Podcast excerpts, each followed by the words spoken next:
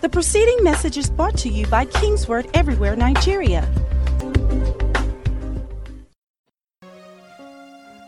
Everything that you do is good and perfect. You never do anything that you have not completed. And because of that, we know that our lives is a complete life in you. Precious Holy Spirit, teach us, open our eyes to see, our ears to hear. Let us understand beyond the words that has been spoken. Let us see you for who you are. And let our experience change. In Jesus' precious name. Glory to God. Please have your seat.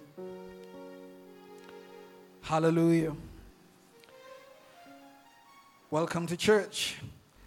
How was your week? How was your week? Awesome. Okay, we've laid several foundations. If you want to understand where we started from, you can always check the um, check us out on SoundCloud, and then you can listen to the message. If you get to SoundCloud, just type Kingsword Harcourt. It'll come up, or you go to our website kingsword.org/slash Port and then you check SoundCloud there, and you see the messages. Hallelujah! Turn your Bibles with me to Isaiah chapter 55, very quickly, from verse 8. Say, For my thoughts are not your thoughts, nor are your ways my ways, says the Lord. For as the heavens are higher than the earth, so are my ways higher than your ways, and my thoughts than your thoughts. For as the rain comes down and the snow from heaven, and do not return there, but water the earth, and make it bring forth and bud, that it may give seed to the sower and bread to the eater, so shall my word be that goes forth from my mouth. It shall not return to me void, but it shall accomplish what I please, and it shall prosper in the thing for which I sent it. Then it says in verse 12, For you shall go out with joy and be led out with peace. The mountains and the hills shall break forth into singing before you, and all the trees of the field shall clap their hands. Instead of thorns shall come up the cypress tree, and instead of the brier shall come up the myrtle tree, and it shall be to the Lord for a name, and, and an everlasting sign that shall not be cut off. Glory to God. I wrote down in my note, I said, it is of necessity that the created entity be a reflection of the Creator. We've been talking about disadvantage, and I'm trying to round that up on the, on the bottom line that um, Christ in you becomes um, the basis for every step you take in life. That the Christ that is in you becomes your critical success advantage, regardless of where you are, your background, what you've been through, and anything that has happened to you before. So it's of necessity that the created entity is a reflection of the Creator. It is of necessity that God, who created you, you are a reflection of Him. It is of necessity that the one who designed this microphone designed the microphone based on what he is seeing inside. So the design of this microphone came out of somebody's mind, somebody's thinking, somebody's intellect, somebody's own visioning inside. There are different kinds of microphones. Someone did this type, someone did another type. So they have so it's all about the visioning. So when God envisioned you and I, and then we came to being, we are a reflection of his inner experience. What he saw inside reflected you and I. What he saw inside made you and I to come forth. So it is of necessity that you and I are a reflection of divinity and our creator. And I, I gave a perfect example and I laid a perfect foundation on that. That that reflection has nothing to do with you being born again. it has everything to do with you coming into the world. So, the reflection that you and I enjoy, first of all, is that we are born into the world. So, every human being has a dimension of God. Every human being born of, of a man, every human being born into this world, have a dimension of God. Why? Because you cannot exist outside that installation of that dimension. A part of the one that created you exists in you, whether you're saved or not. A part of God exists in you. A part of God exists in you because if, if we are to say that God is not in any human being, it means that it's not in every human being, I mean, it means that the moment you come into the world and you don't have God, you should die. As you're coming in, you should just die. Why? Because what sustains you is God. It's not what sustains a believer, it's what sustains every human being is God. So there's a dimension of God in every human being. That dimension of God is what allows you to think. It what allows you to be creative. It what allows you to be imaginative. It's what allows you to envision and see things. Because think of it this way certain people came together and they said, okay, um, we are here now. This is where we found ourselves. Let us begin to think and imagine. So, what they did was they began to build a tower and said they will go up to heaven. Question, first of all, could it have been possible for them to get up to heaven? With the kind of technology and science that you and I know now, would it have been possible? No. What's the highest place on earth? Everest. Has Everest gotten to heaven? So, if somebody thought that maybe God was scared they would get to heaven, God wasn't scared. God only saved them of their ignorance and their foolishness because they would have died. By the time they get there, there was no technology that would give them oxygen. You, if you get to Everest now, you can't go to the peak of Everest and not have oxygen. You'll die before you get there. So, which tower were they trying to build that will even get to heaven? It was just their foolishness, and God just saved them and said, These people, let me just save you from your foolishness. And then scatter their language. Okay? So, but at that point, they, they could imagine, they could think. They had a dimension of God. They, have a, they had a part of God in them that allowed them to be, to be creative in their thinking. So they said, Oh, let's build a tower. That tower will get to heaven. We'll reach the sky. We'll, we'll do this and do that and do, and do all sorts. And then some people felt probably they would have done it. Well, I don't know how that would have been possible, really. I do not know. But the bottom line is they had a dimension of God. None of them were saved, none of them were born again. Jesus had not come, Jesus had not died. God was in them. So that part is your ability to imagine, to think, to create, to collaborate, to invent, innovate, dominate, and to recreate. It's not exclusive to believers, it's not exclusive to being born again. When you are born again, you now have an advantage. You now have a plus. You have an edge. You have something that you can use that other people cannot use. Not like they don't have what to use, but you have something else that can give you a better result. That's what it means by being born again. It means you have an added advantage, you have an edge over others. That's why the Bible says in Isaiah, it says, Call not the confederacy where they call a confederacy. Fear not what they fear. You are not in that class. You're not in that category. You are in a different kind of, of life right now. Jesus said, The life that I've come to give you is so that you will have abundance. So he's, giving, he's come to give us a different kind of life, different from what they have. So it's not like they're not going to get results. They will get the results, but they will get a different kind of result. And God is saying to us that now that you are in Christ, you're supposed to have a different kind of result. You're supposed to have a different kind of experience. All right? So it's that kind of experience that we want to embrace, want to look at, and want to um, trust God for, for it to find expression. Hallelujah. So your expression will, will only be limited and not fully maximized outside Christ.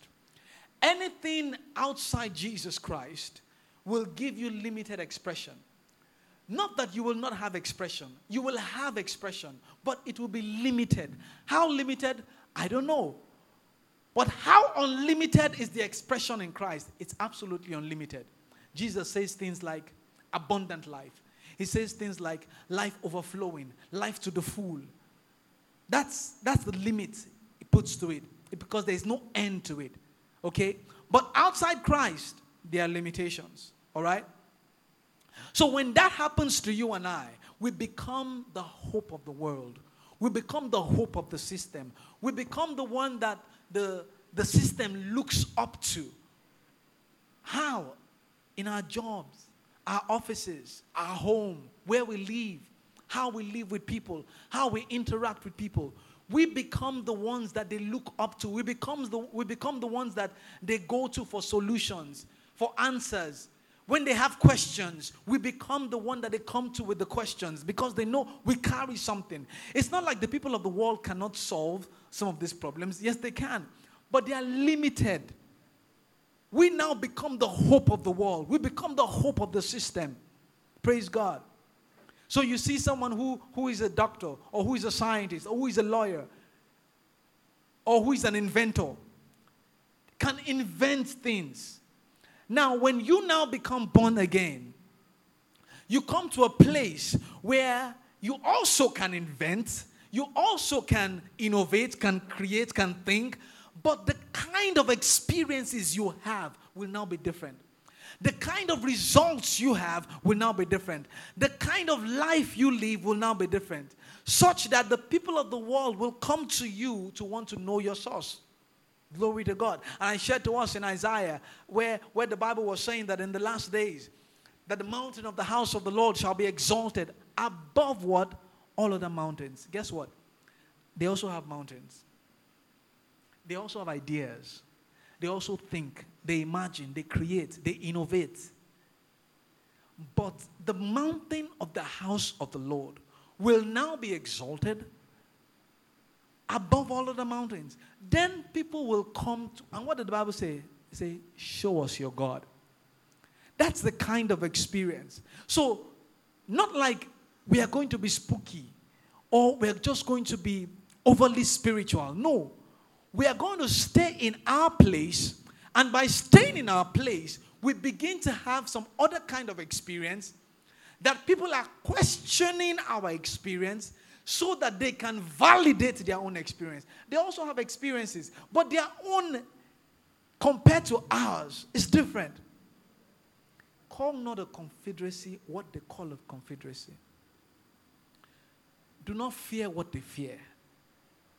Because you've been called to another kind of life. So, the earlier we begin to live up to heaven's expectation of us, the better. Because, trust me, a time is coming when the solution to the world will be the people that know Christ, the people that know God. The UN cannot unite the world, they cannot. There is no peace outside Christ. Any peace that is given is temporary. I was sharing earlier with the um, in, in the morning that how that US is, by my own calculation, by my own understanding, US is the most unsafe place in the world.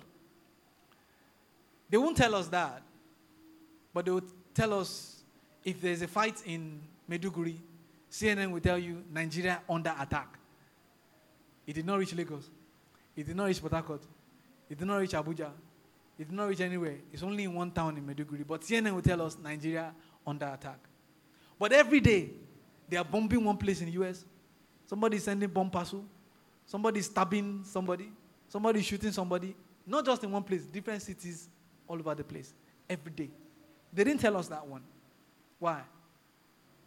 Their own perspective, their own way of seeing things, their own way of viewing things. So they project that to us, and then we buy into that and take it, take it as an experience.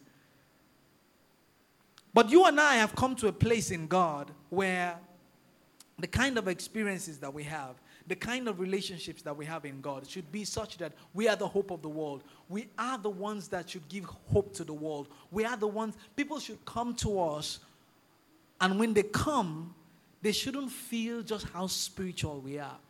They should feel how innovative we are. They should feel how, how awesome our, our thinking is. They, should, they shouldn't feel our pettiness or just our spirituality and say to us alone, oh, that person can pray. No, no, no. They should feel our resourcefulness. They should feel that when they come to us and they interact with us and engage with us, there's such a, an awesome presence and power that surrounds us that one, it questions their curiosity and then it puts them in a place where they can find solution and they can find answers. That's where God has called you and I to live. And that's where I want to zero on in today's service. I want to bring it all in proper perspective that that Christ in you is the hope of glory. Christ in you is the hope of the world. It's not you in Christ, it is Christ in you. It is who Christ wants to find and is who Christ wants to be through you. That is the hope of glory. And that's where you and I should center our life on. Hallelujah.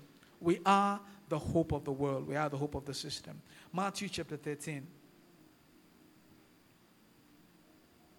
Matthew chapter 13. Glory to God. I read from verse 31. Are you there? Matthew chapter 13, verse 31.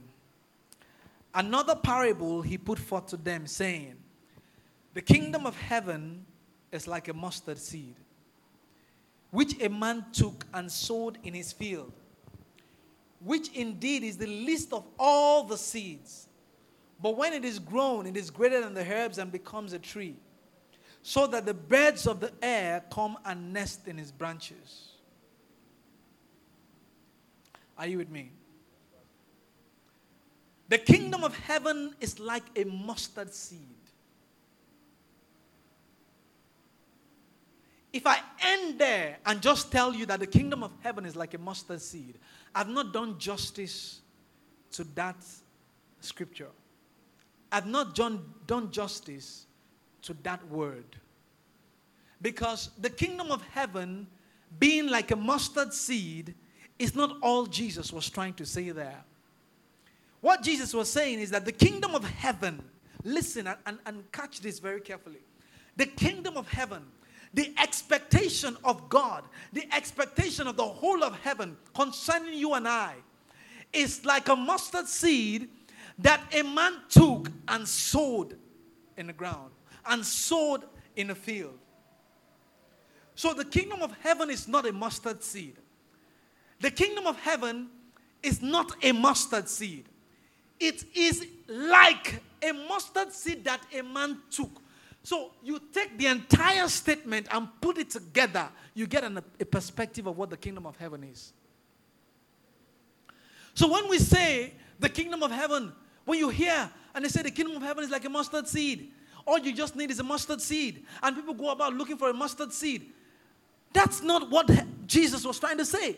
Jesus was trying to say that the expectation of heaven concerning you is like a mustard seed that a man took and sowed into his field.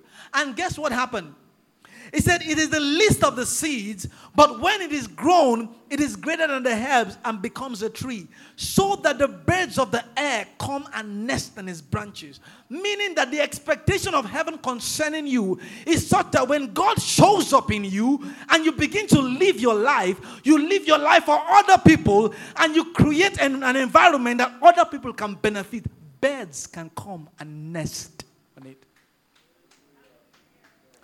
That is the kingdom of heaven.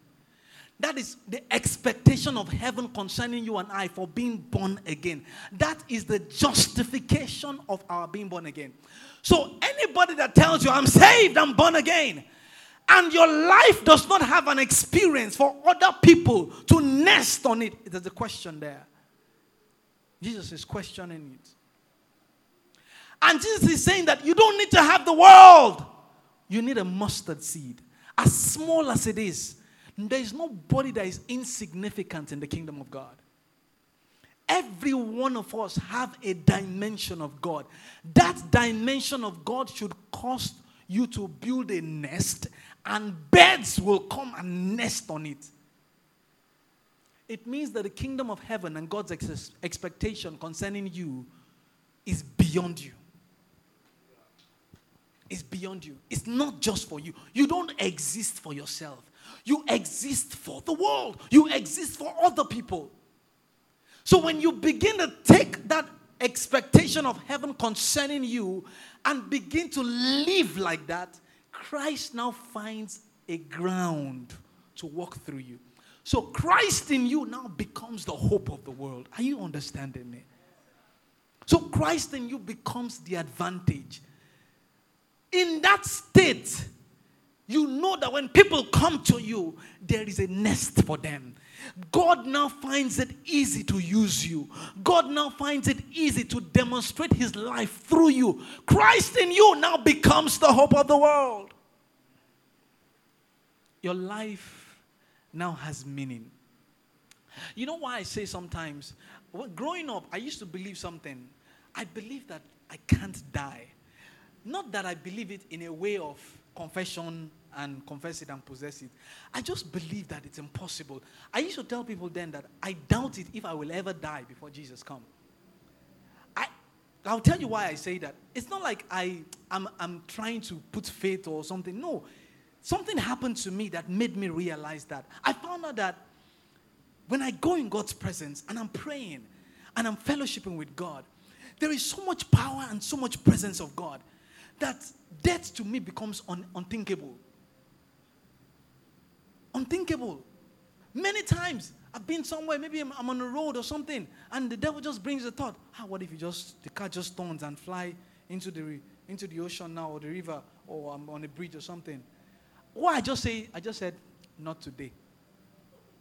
Seriously, I just say not today. Each time it comes, I just say not today.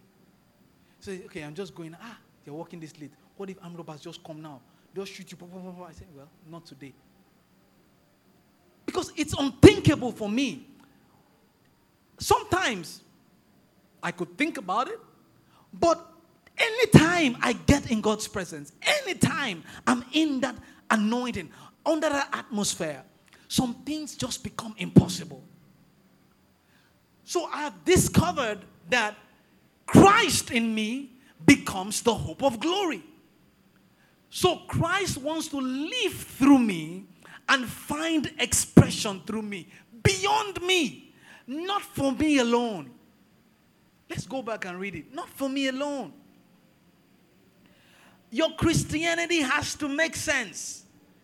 It says, The kingdom of heaven is like a mustard seed, which a man took and sowed in his field, which indeed is the least of all the seeds.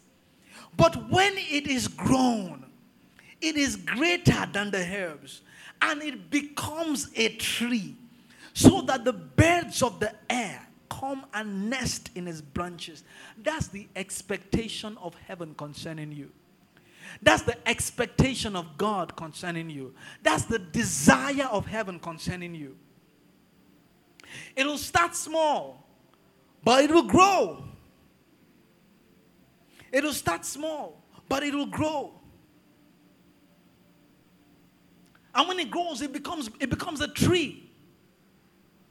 It becomes a tree. So let me, let me submit to you here that anywhere you start in life, know and believe that the end result in God's eye is that it will become a tree.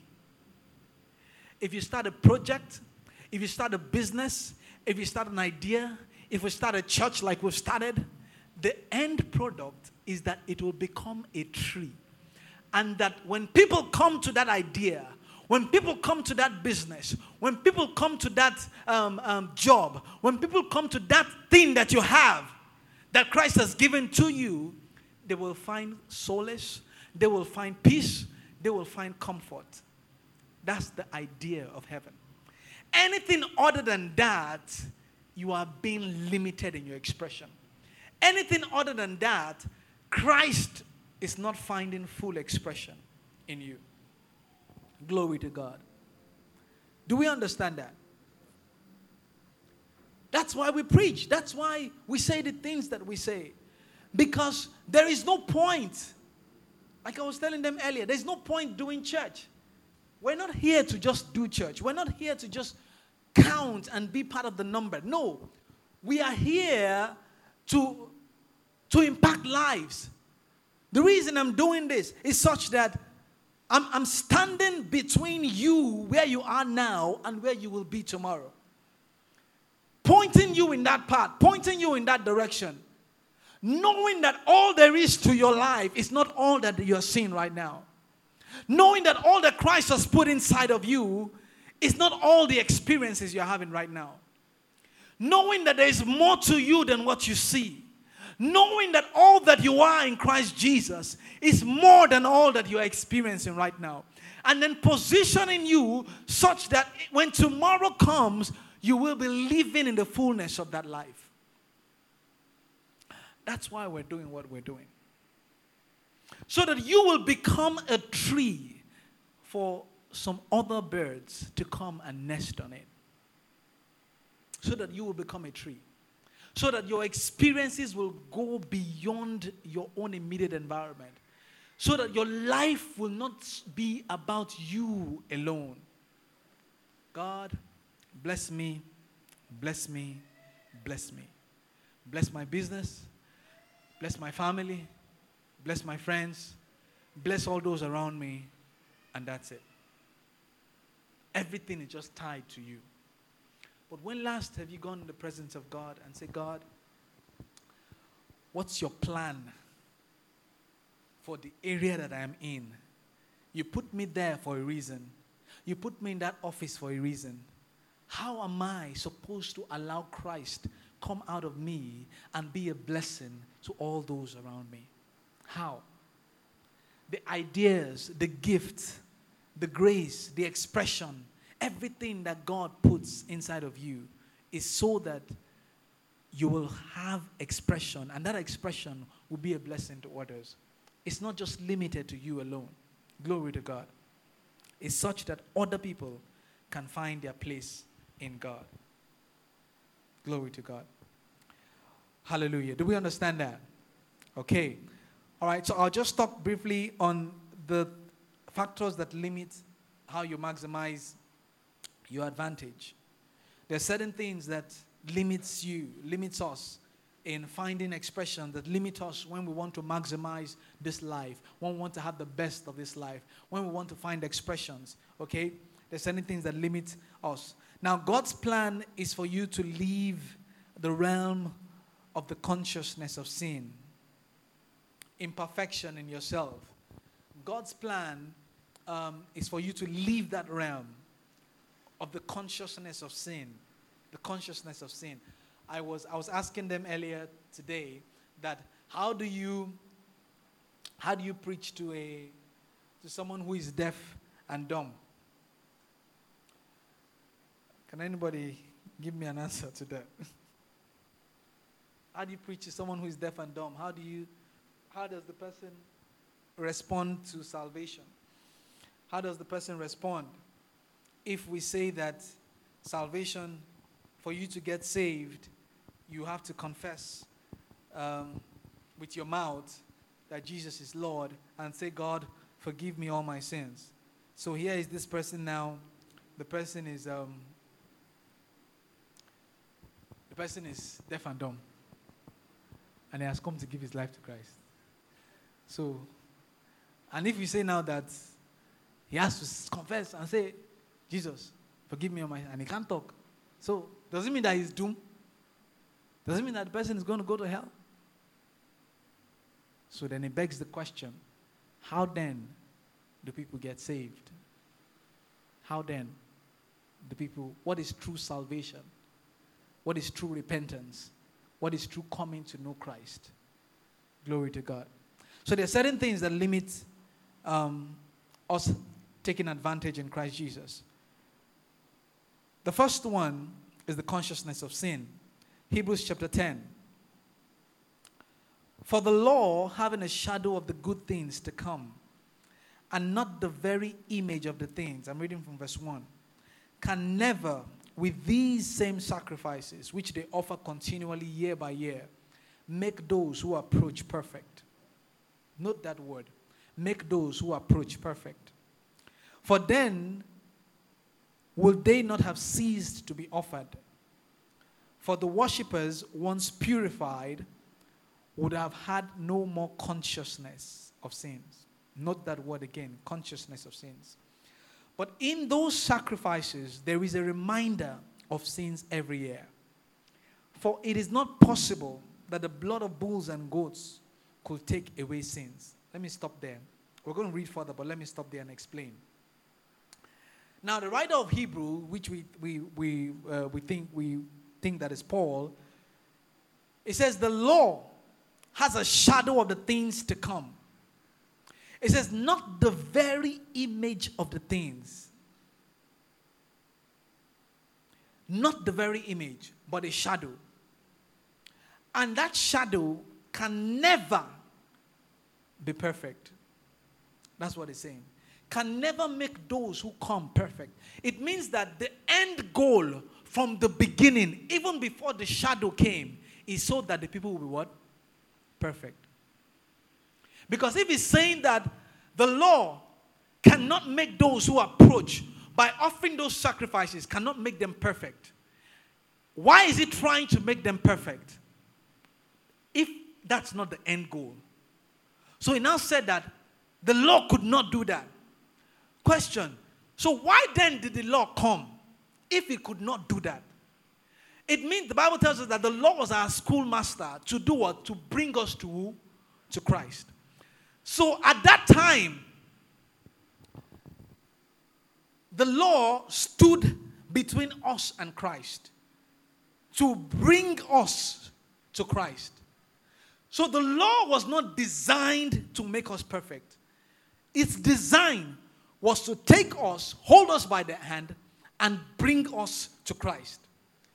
So if the law was not there, and we are here, and Christ is here, God would have looked for another narrative to put in between to bring us to Christ. So if you and I now sit down with what the law has brought and said, because it was there, it was important. Yes, it's important, but its job was to drag us and bring us to Christ. Why? Because what we experienced at that time, where we were at that time, if Christ showed up, which he did, I will explain to us, we will not understand him. We cannot identify with him. So the law came, stood between us and the fullness of Christ, and gradually began to unfold Christ to us. So that after the law, several years, and then Christ showed up in the flesh, we can now identify him. That's what the Bible says in John. It said, Jesus came in the flesh. It says, Behold the Lamb of God that has come. So he came into the flesh, and then we Bible says we beheld his glory the glorious of the only begotten Son of God. So the law stood between us and Christ, stood between who we are, who, who, who, we, who we are and who we ought to be, which is Christ, and then brought us to Christ. So everything that the Lord did was to bring us to perfection. Means that what God wanted for us from the beginning was what? Perfection. Perfection. I'll explain to you in Genesis. Now, listen. When Adam, when God created Adam, he was perfect. The sin was what brought imperfection.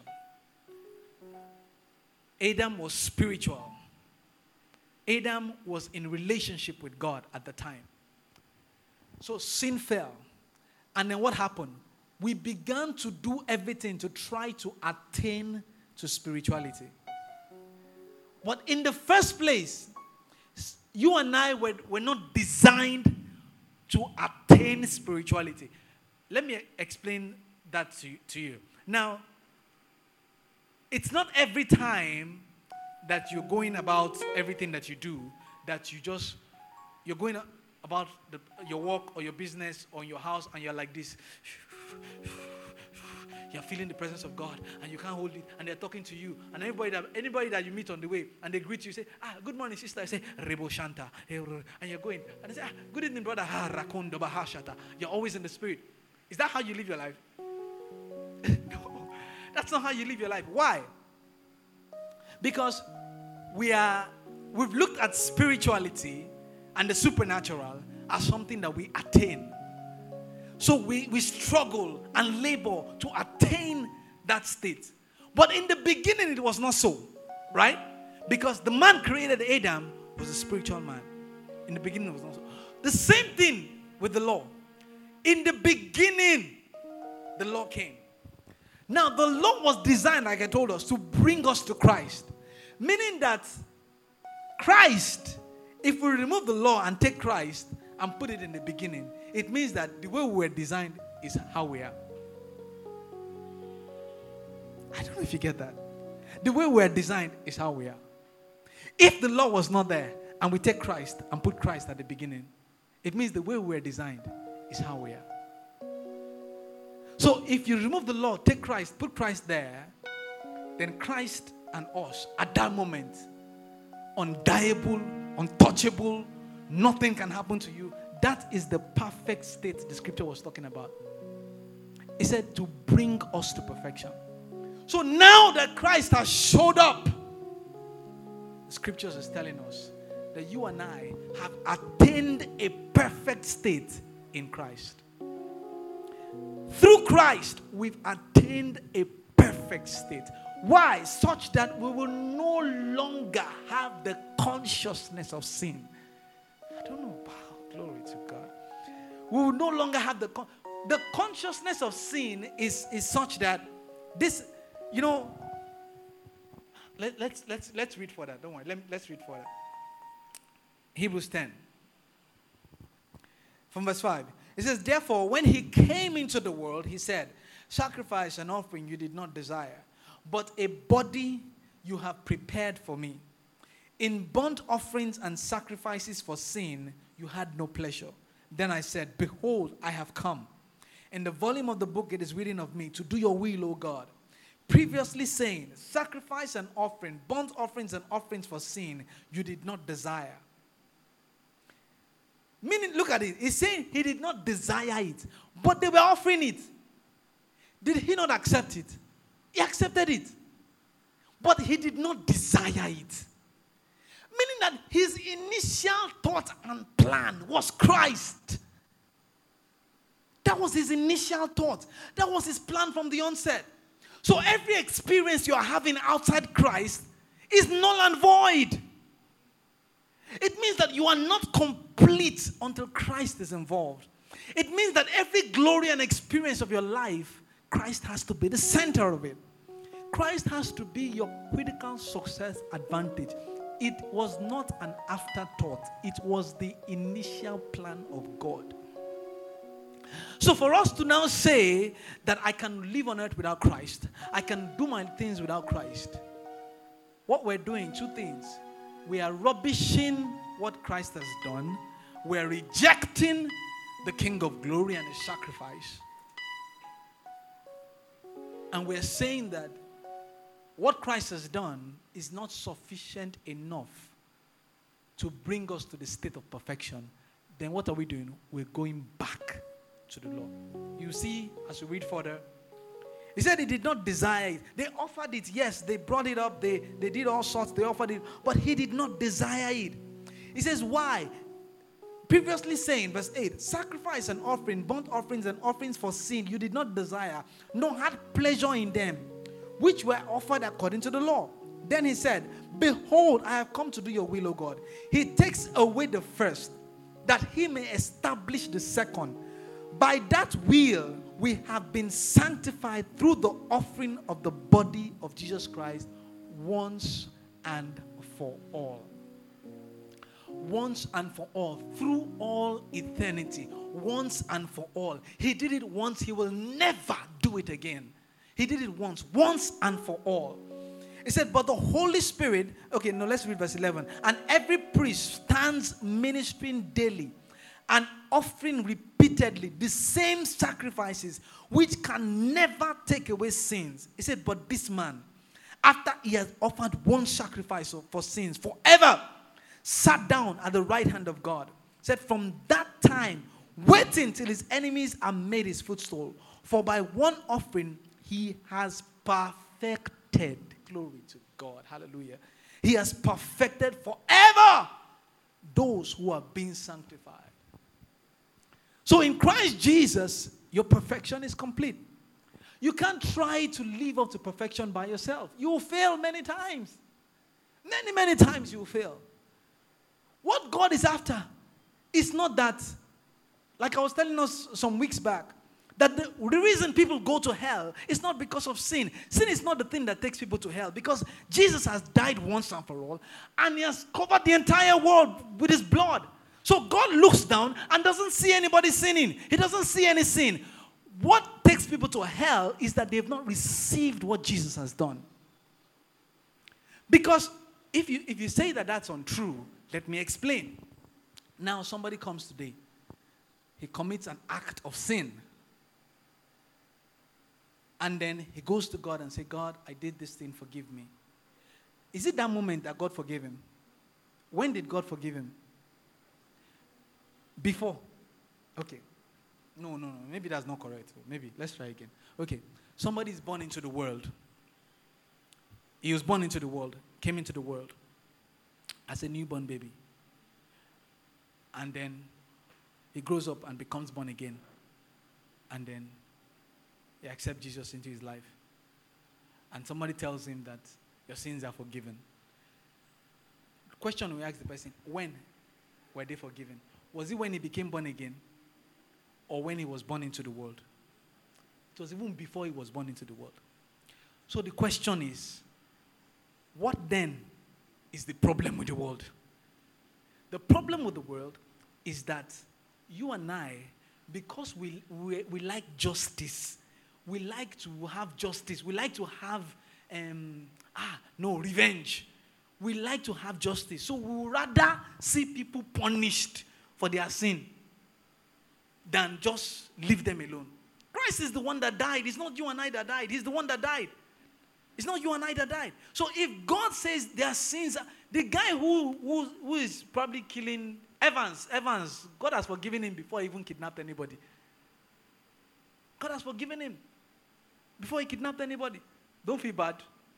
I mean, don't feel bad. That is God for you. So if God has forgiven the world before anybody was even born into the world, what kind of a God is that? And he's saying that in Christ Jesus, I have perfected you such that you do not have any consciousness of sin. Do you know what the consciousness of sin is?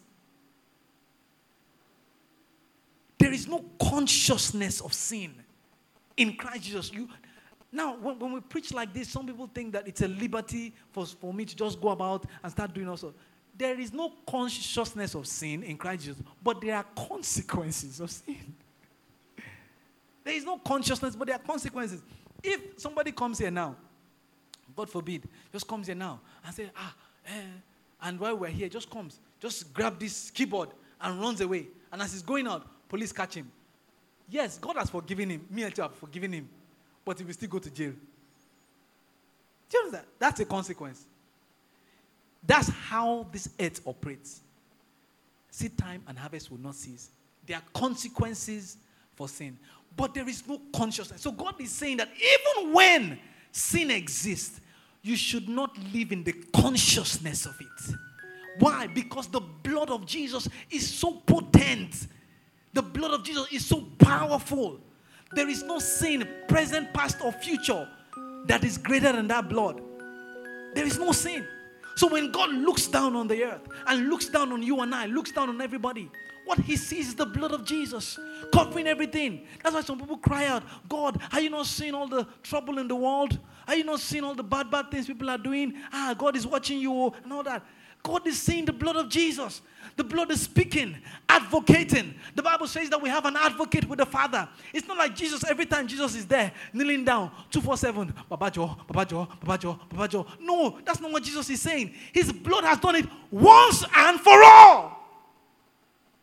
If Jesus' blood was going every time each person sins to, to, to the Father,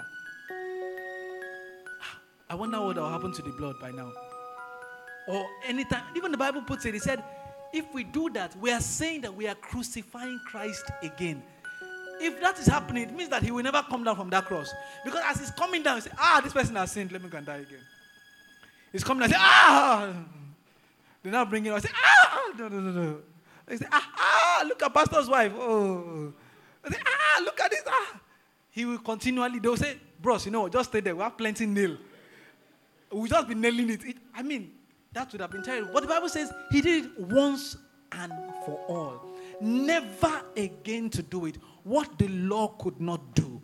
We've been trying to attain to spirituality, attain to the supernatural, but it says in Christ Jesus, we are the supernatural. In Christ Jesus, we are the spiritual. In Christ Jesus, we are the perfect. In Christ Jesus, we are without the consciousness of sin. So when you make that your everyday experience, you are not limited in your expression. You are not limited in the things that happen to you every day in your life. I cannot remember the last time I maybe went to the hospital to, I don't know. I've stopped thinking about it because to me it's not an option. I stopped thinking about it. If I go, I remember one time my wife, my, my son, when we were uh, still in Lagos, my son had, um, what was it? I can't remember. Uh, I can't remember the stuff. So we had to take him to the hospital. And then my wife was like, oh, he has to go to the hospital. I don't know why women are like that. Mrs. B, are you like that? you know, um, I had to go to the hospital. Ah, my wife is like that. Ah, hospital, hospital, hospital. I said, okay. So her, I said, let's go to the hospital. So we got to the hospital. And then they ran the test, everything, everything, everything. Imagine the doctor. Let me tell you, science doesn't really know much. I'm telling you. Hmm. Imagine the doctor. You ran test for the boy. I think it was maybe two or there about then. And they said, nothing. You ran the test. Test came out, nothing. But you now said to me, he said, but the fact that there's nothing doesn't mean that it's not there. I said, doctor, is enough. It has due. I have heard. Ah, after running the test, you saw nothing. You're not coming to tell me that the fact that they ran the test and then there's nothing does not mean that the thing is not. I said, okay, no problem. I said, are you done? I turned to my wife. I said, are you okay now? You've attended the hospital. You're fine. Yes. Went back home. I went into my study. I was praying. I was listening to uh, my father in the Lord, Dr. K. I was listening to um, his prayer he does every day in my study. And my son just walked in. He just walked in to the study where I was, and, and Dr. K was praying. And as he was praying, God just told me, He's healed. I looked at him. I just smiled. My wife came back. I said, He's fine. There's nothing wrong with him again. That is attaining to spirituality, attaining to the supernatural. But what God wants for us is that that's where we live. That's our house address. That's where we live. And we're not living there to appear spooky to people. No, we're living there to demonstrate Christ. We're living there to demonstrate Christ. Praise God. That's that's the that's our Christ. So we're living there to have that ex, that that experience once and for all, just the same way Christ died once and for all. So he's bringing us into that place once and for all. We stay there. We stay there. We stay there. That's where we are. We stay there. We have experiences there. We stay there. When we get to our workplace, that's where we are. When we're at home, that's where we are. We're never in or out. We're there continually. Everything we do, we're there continually. Every experience we have, we have the experiences in Christ. And we take no for an answer. We're not limited to carnal experiences. We want the supernatural to have effect all the time because in the beginning, that was the plan. That was the plan. It's not an afterthought. That was the plan. That was the plan. That was the plan. Hallelujah. One more, and then we're good. So, the things that God wants to do are being endangered by the experiences He has left behind. There's certain things that God wants to do um, that is affecting that the experiences of the past is affecting the things that God wants to do. Turn to Acts, Acts chapter 17.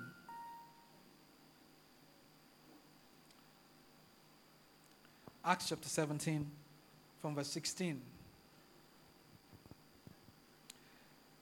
Now, while Paul waited for them at Athens, his spirit was provoked within him when he saw that the city was given over to idols. Therefore, he reasoned in the synagogue with the Jews and the Gentile worshippers, and in the marketplace daily with those who happened to be there. When, when the Bible says that Paul reasoned with them, it's not like he sat down there and was listening to them, he was debating with them. He was debating with them, with the scholars, with the scribes. He was debating with them, asking questions. They were asking, and he would, he would question this and ask this. He was reasoning with them. And then certain Epicurean and Stoic philosophers encountered him, and some said, What does this blabber want to say? They've already named him a blabber. Others said, He seems to be a proclaimer of foreign gods because he preached to them Jesus and the resurrection. Verse 19. And they took him and brought him to the Areopagus, saying, May we know what this new doctrine is of which you speak. For you are bringing some strange things to our ears. Therefore, we want to know what these things mean. For all the Athenians and the foreigners who were there spent their time in nothing else but either to tell or to hear something new. Then Paul stood in the midst of them and said, Men of Athens, I perceive that in all things you are very religious. For I was passing through and considering the objects of your worship. I even found an altar with this inscription To the unknown God. To the unknown God. It says, Therefore, the one whom you worship without knowing, him I proclaim to you. There was something God wanted to do, but it was being hindered by the past experience. It was being hindered by what they knew before. It was being hindered by the law. It was being hindered by the past. God wants to bring you to perfection. God wants to bring you to Christ. God wants to bring you to new experiences in Christ. But it's been hindered by the things that had happened before that even probably God Himself did. It's been hindered by those things.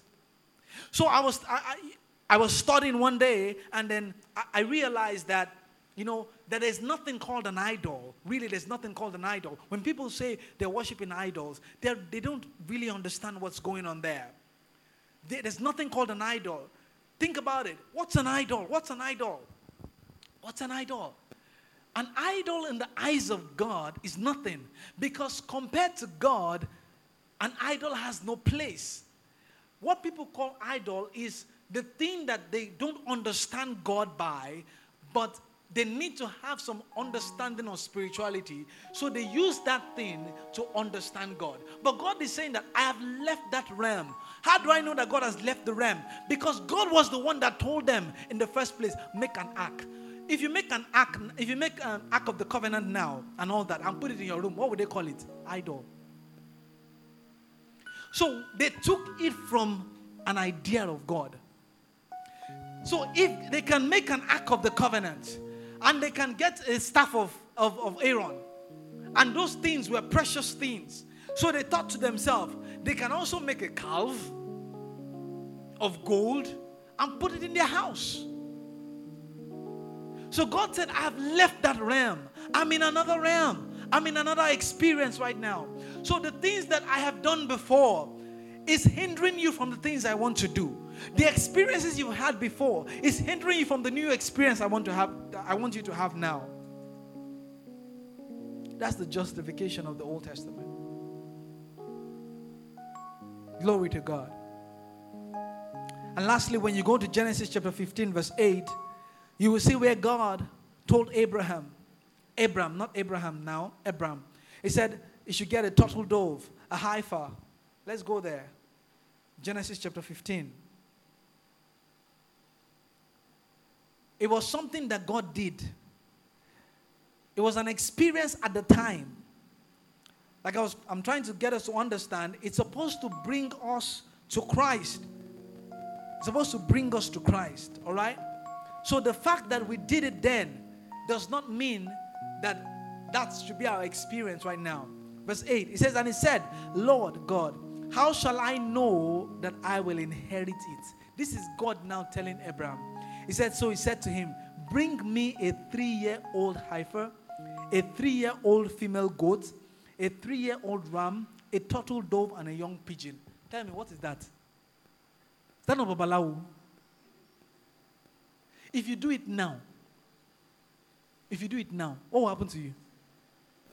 See, you're conjuring demons. But this was God. Is it not God that? I the one that put it there? Read it in your scripture. God told him. He said, if somebody comes to you now, say, and um, who comes to me and say, ah, Pastor, I want you to pray with me about this um, contract. I'm going for this contract and all that. And he said, and I said, don't worry, God will give it to you. And you now say, ah, Pastor, how do I know that God will give it to me? That's what Abraham was asking. He said, You will inherit it. He said, How do I know that I will inherit it? God said,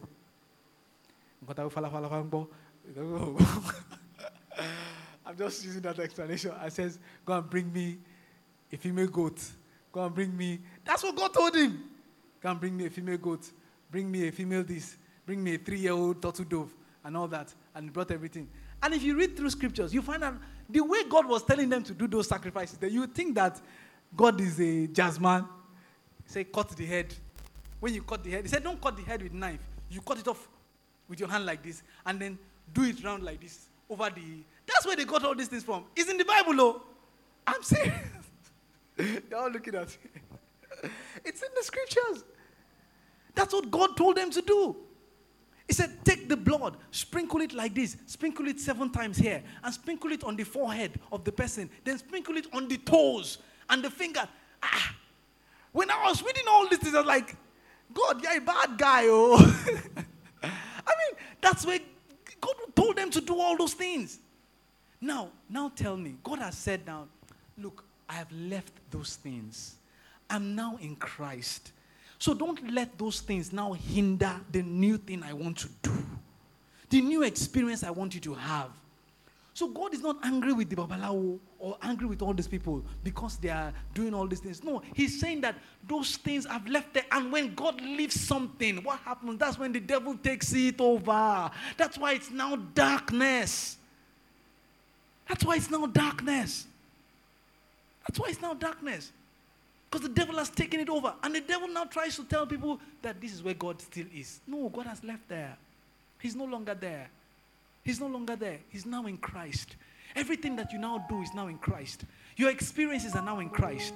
Your advantage is now in Christ. Everything you have now is now in Christ. And Christ has done the sacrifice once and for all. And then you should not do any sacrifice again. And you should no longer have any consciousness of sin. But now embrace what Christ has done and live in the fullness of that life. Have the complete advantage in Christ Jesus.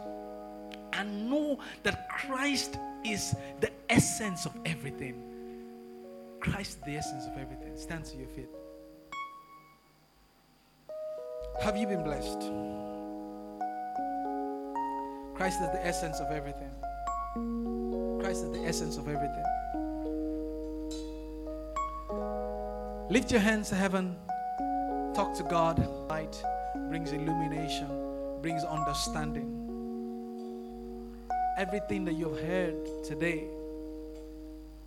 ask God to give you new experience. Because the reason we preach, the reason we talk like this, the reason we, we give God's word is such that you take that word and it begins to produce results.